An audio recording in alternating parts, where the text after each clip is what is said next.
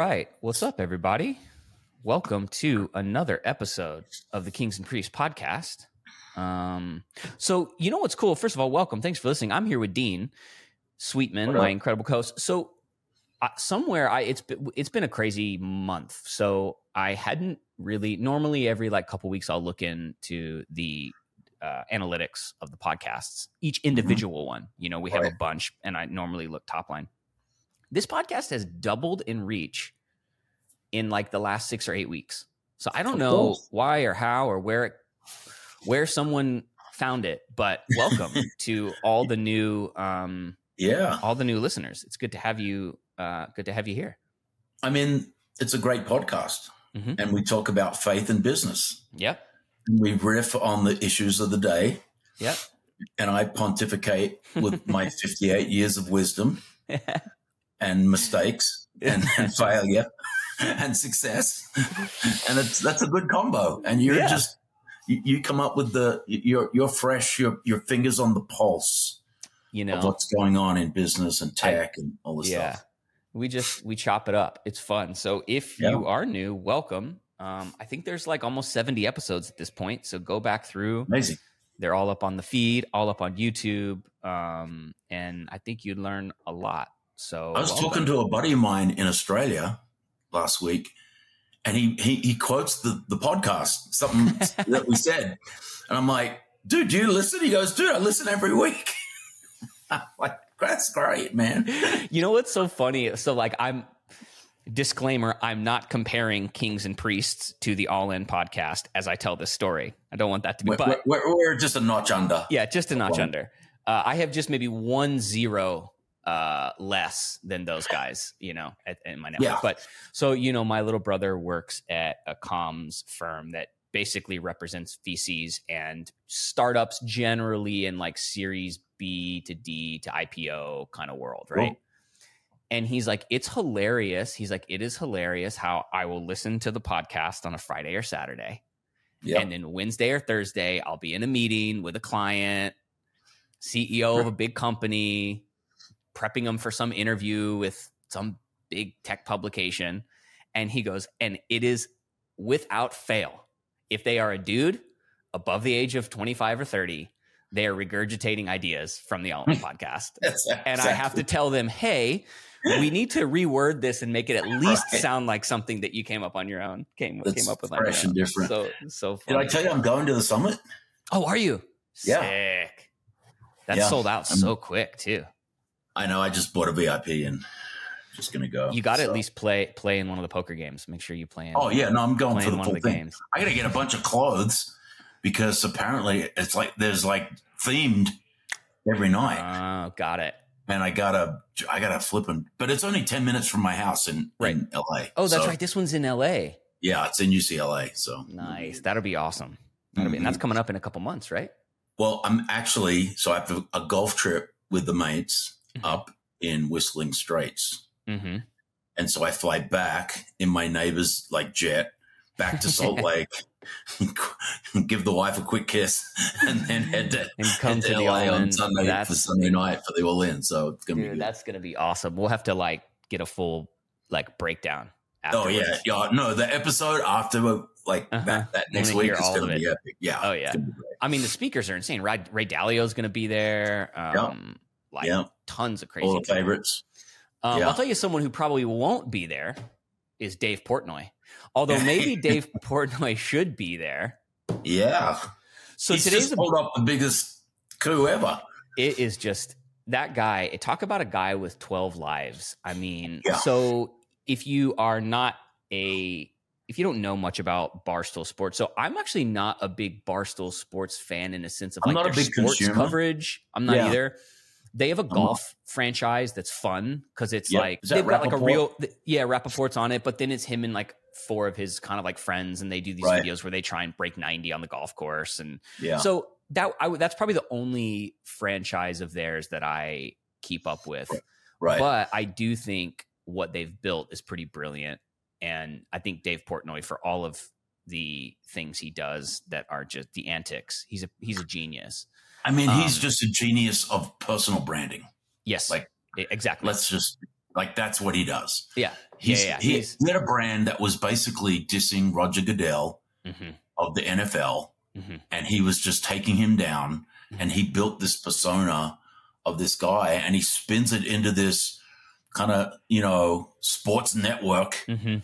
that was he sold for five hundred million. He just got Five- it back for a dollar. Yeah. So he, and this is what, what's so funny is like, and I may be getting parts of the timeline wrong, but you know, at the beginning of COVID, everyone's day trading stocks, right? Right.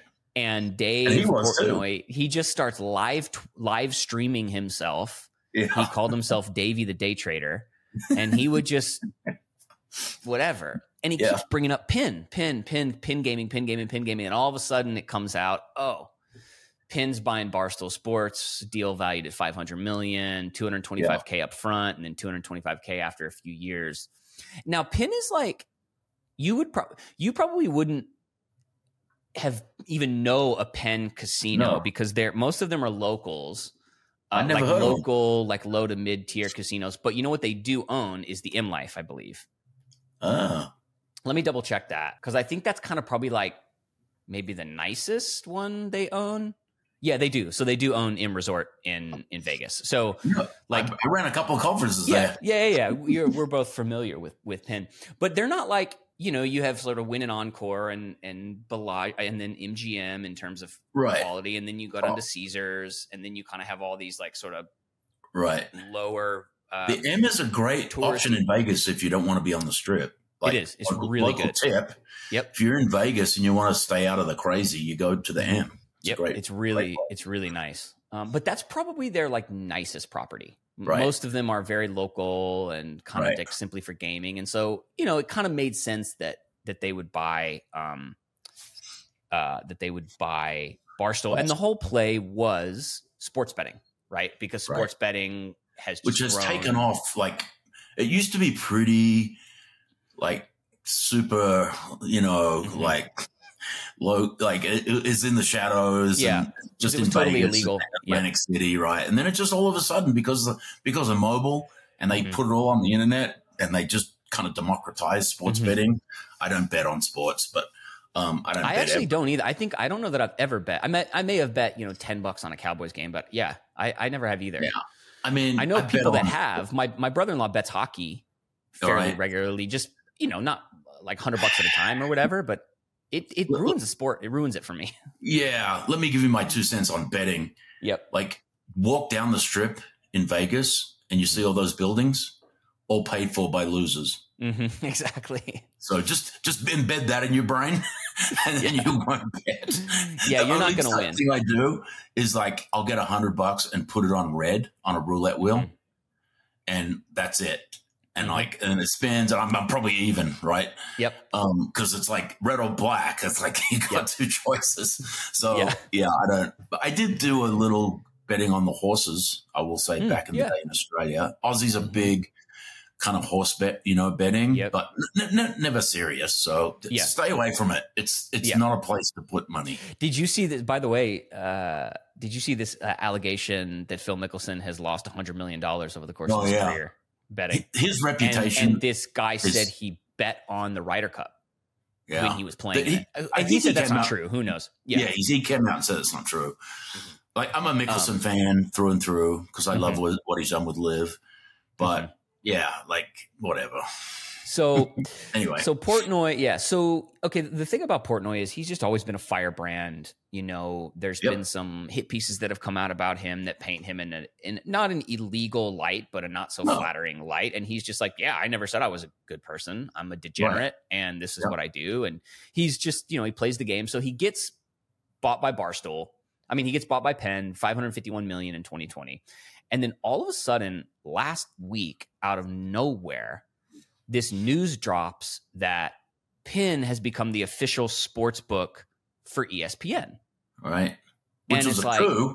which is like, wait a minute, this doesn't make a lot of sense because ESPN has tried to, ESPN and Barstool have had a massive beef ever since the beginning of Barstool, right? Right, And so you know that that so all of a sudden you're like, wait a minute, and like I think it was just minutes or, or hours later, the headline comes out that Dave Portnoy buys back Barstool Sports for one dollar from Right. Penn National Gaming, Yeah.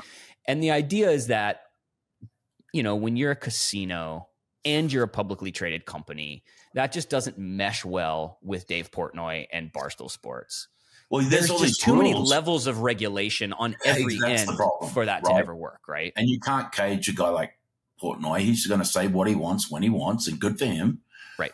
And there, you but you can't. You know, there's there's all this regulation around casino, mm-hmm. you know, stuff, and yeah, it just wasn't a good fit. So ESPN, which is owned by Disney, mm-hmm.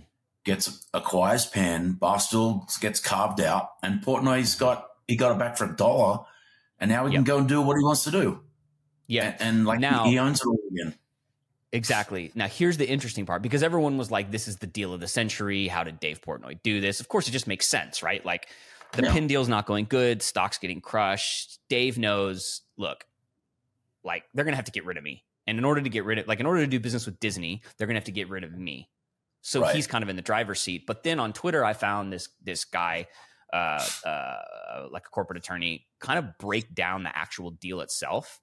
And what I want to do is kind of break it down and go, okay, is this as good of a deal as we thought? So Barstool Sports gets uh 8 million unique visitors a month, right? So it's big, but not like ESPN that gets 170 million, right? Right. I, Barstool Sports, I don't know what they're at. I don't know, but they've got a bunch of stuff. They've got seltzers and merch, and they've got a whole bunch of stuff associated with right. them. So they're a big company. But here's some like points in the deal that maybe make it not so great. So part of the deal is that Barstool has a non-compete with Penn. So before the Penn acquisition, the largest advertising client of Barstool was Sportsbooks, which is basically MGM's betting platform, DraftKings, yeah. like all of that stuff was their main advertiser.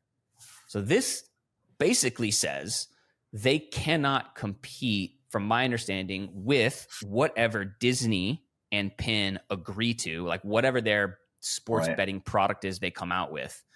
From my understanding, that's the only advertising client in sports betting that Barstool can service. So if that's the case, that's maybe not the greatest deal. Um, and then Barstool can't launch its own sports book, which I don't think they were ever going to be able to do anyway because right. the regulations there are crazy. But then it says if Dave ever sells, Penn gets 50% of the proceeds. Right. So it's like, is this a great deal? It's probably a great deal for Dave because Dave has probably made hundreds, a couple hundred million dollars, a hundred million dollars. Right. He got the front end. Thing. Yeah, and they're tying up fifty percent of his back end if he ever gets rid of it. Like, mm-hmm. I mean, he doesn't care. He's just going to do his thing. Exactly. And, and pocket his hundreds of millions. So, mm-hmm. like, and he's got no one. He doesn't have to answer to anyone. He can just do his thing. And like, good for him, man. Like I've seen him yeah, on wild. a bunch of interviews. He's a wild dude. Mm-hmm. like he's just this, uh, you know, social media created personality who's opinionated uh, about sports. Um, it started, kind of started with football, American football, and you know the guy's created a, an amazing kind amazing of brand company. Yeah, he has. Right. So, so what do you him. think this says about partnerships? Right. So. Uh, oftentimes in business, there's stress, there's problems that need to be solved. Oftentimes, those problems can feel on the surface like they're going to be quickly solved with a partnership. Yeah. Right. Partnerships are like. And then once you're in a partnership, it's really hard to get out.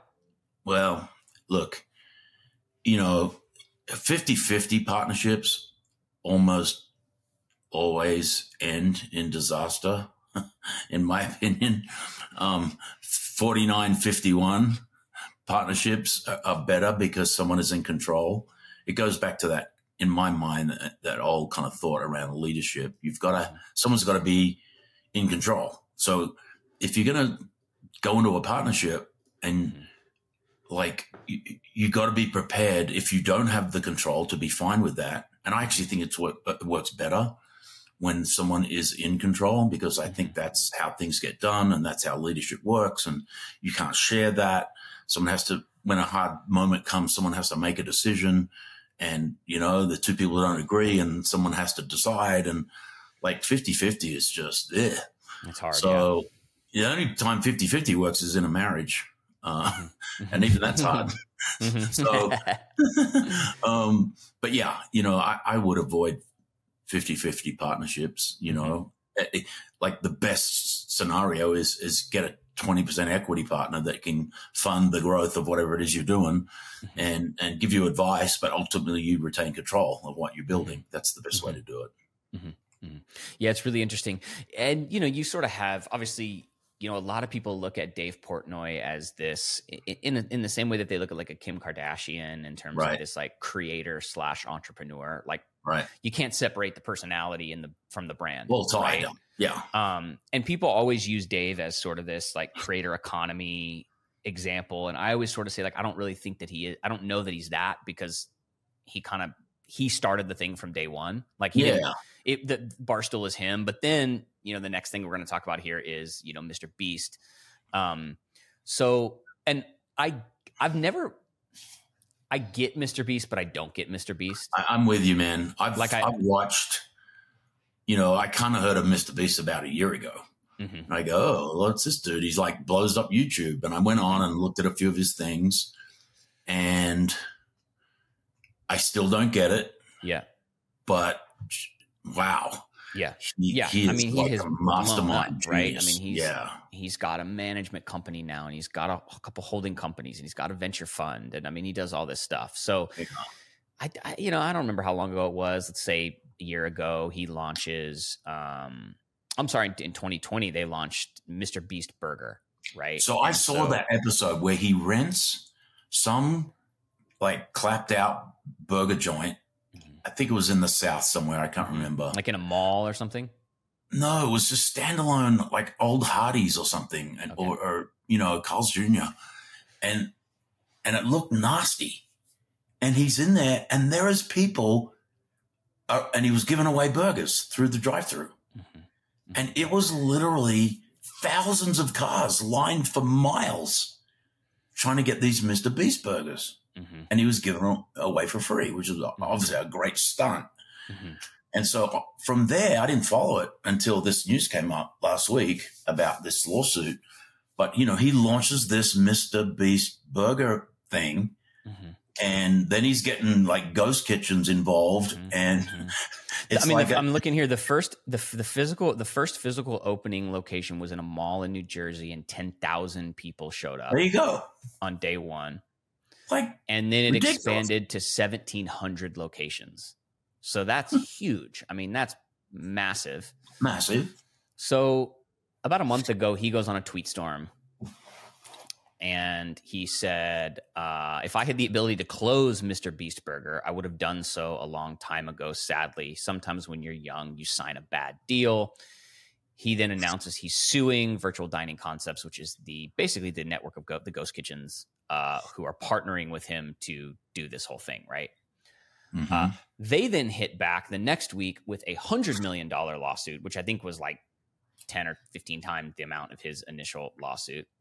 Uh, they say um, they said uh, this case is about a social media celebrity who believes his fame means that his word does not matter, that facts do not matter, and that he can re that he can breach his contractual obligations without consequence he is mistaken.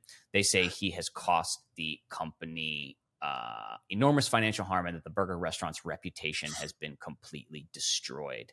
So they're in this big fight. I remember when this launched, when Mr. Beast Burger launched, it was like it was the biggest win for the creator economy.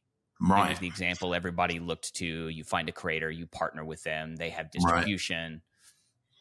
you launch products in and around them and then you see this happen. So it's interesting, right? Like these kind of lawsuits. But the question is, is somewhere along the line, somebody, whether it be the mouthpiece and the marketer or the actual operator, wasn't happy with the way the other person right. was doing um, their job. You build a business on a celebrity, and the celebrity says, "I don't like this anymore." The business right. falls apart overnight. So, what do you think about this? Like we've talked a well, lot about creator economy because it has been such yeah. a buzzy industry in the last few years. Um, does this maybe show some of the cracks in what feels like these like sort of hacked together businesses just to kind of uh, jump on someone's large distribution? So I think it, it reveals some things about business that are that are fundamental, and one of them is if you're going to sell something and put your and create a brand and put your name behind it, it needs to be a few things. If we're talking food, consistent. Like first of all, it has to like taste great. Mm-hmm. so it probably the first, you know, Mr. Beast burger probably tasted awesome. Mm-hmm. Then all of a sudden you're going to scale this. So now you have to have some kind of quality control around the burger. You know why McDonald's is so successful? When I was on the mission field back many years ago, and I'd be in some jungle preaching the gospel, and I'd come back to the major city. You know where I went to get something to eat? I went to McDonald's because mm-hmm. I knew the Big Mac was going to taste pretty close to the one I was used to eating at home. Mm-hmm.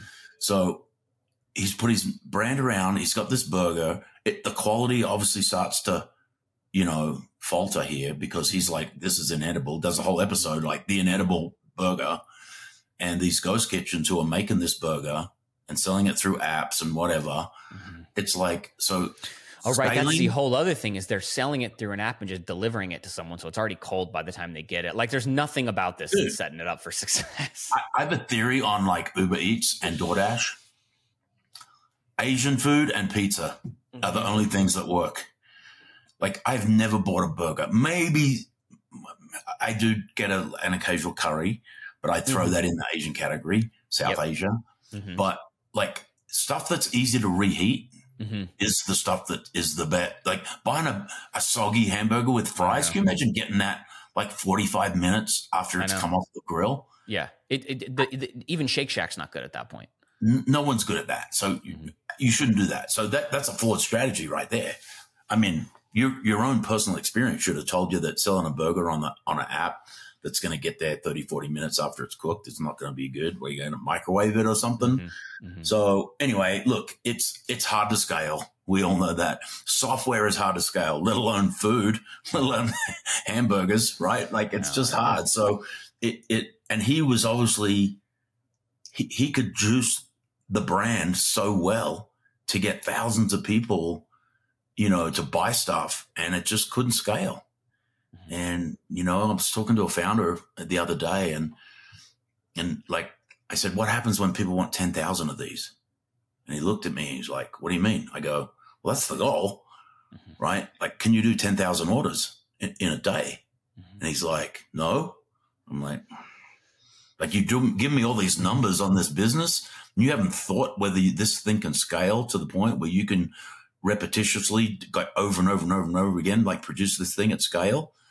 And uh, so scale's hard, man. Mm-hmm. And and Mr. Beast was too popular. And then the Ghost Kitchen thing didn't work. And then the quality went down. And it'll there be interesting go. to see the lawsuits coming out. I know. I know. It's wild. It's it's wild. It, it really does like you go back to just fundament business fundamentals, you know? And not every and, business is supposed to have 2000 franchises. Right. Like sometimes it's supposed to be four pizza shops. Mm-hmm. You know, and, you know, speaking of that, you know what the best, in my opinion, I, and I don't think it's a franchise, but Houston's, or it's now Hillstone. Have you you've All been right. there? There's one in Pasadena. There's one in Santa Monica. Yep. There's maybe ten yep. or twelve across the country. Yep. They don't. They have not expanded because the quality. It's kind of the same thing, right? You go, hey, you're either going to be like a place people know what they're getting and they like it and it's good, or all all control goes out the window. Seventeen hundred of these being run out of ghost kitchens and given to Uber drivers to go deliver is not right. I, I don't care who the celebrity is, right? Yeah, you know, you just can't keep up, and and like having a one-off hamburger and then multiplying that millions of times so it stays the same and has the quality are two different things. So, you know, it's it's no one's fault. It's just it's just hard to, to, mm-hmm. try and do that stuff. And obviously, no one really thought about it enough to make sure it could be, you know, have the same quality every time. So. Mm-hmm. Love it. Good stuff. Anything else? Anything you're reading, thinking about? What what's as we close? What do we? Yeah, man, it's an interesting time. You know, uh, kind of coming out of summer here. Interesting. Just kind of look at the economy and trying to look what's happening out and about. You know, I'm like, I'm bullish in, in some respects of of bouncing forward. I think it's going to be politics and everything over the next 18 months are going to be brutal. Mm-hmm. I'm not looking forward to that. Not not that I'm making a political comment. I'm just saying I think it's just going to be tough. Mm-hmm. and it could be really tough um, in America, mm-hmm.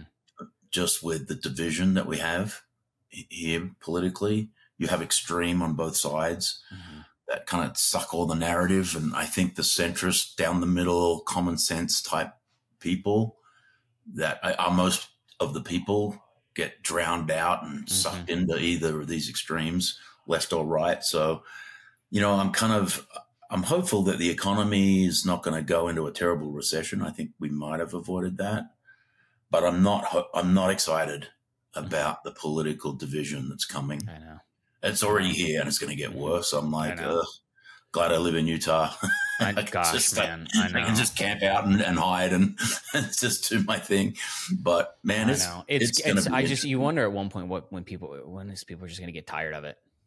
You know, that's it's the problem just, is, is there's 20% on either side that are just so all in. Mm-hmm. It's their sport. It's their hobby. It's, right? it's their like, whole life. Right. Mm-hmm. And so, and I'm like, I have political views, but they're not, I wouldn't call them extreme I would call them fairly commonsensical, you know, conservative economically for sure. Um, socially, probably pretty moderate to conservative. Um, but I just, I, I, just see the extremes and I'm like, oh my mm-hmm. gosh, this is going to be a mess.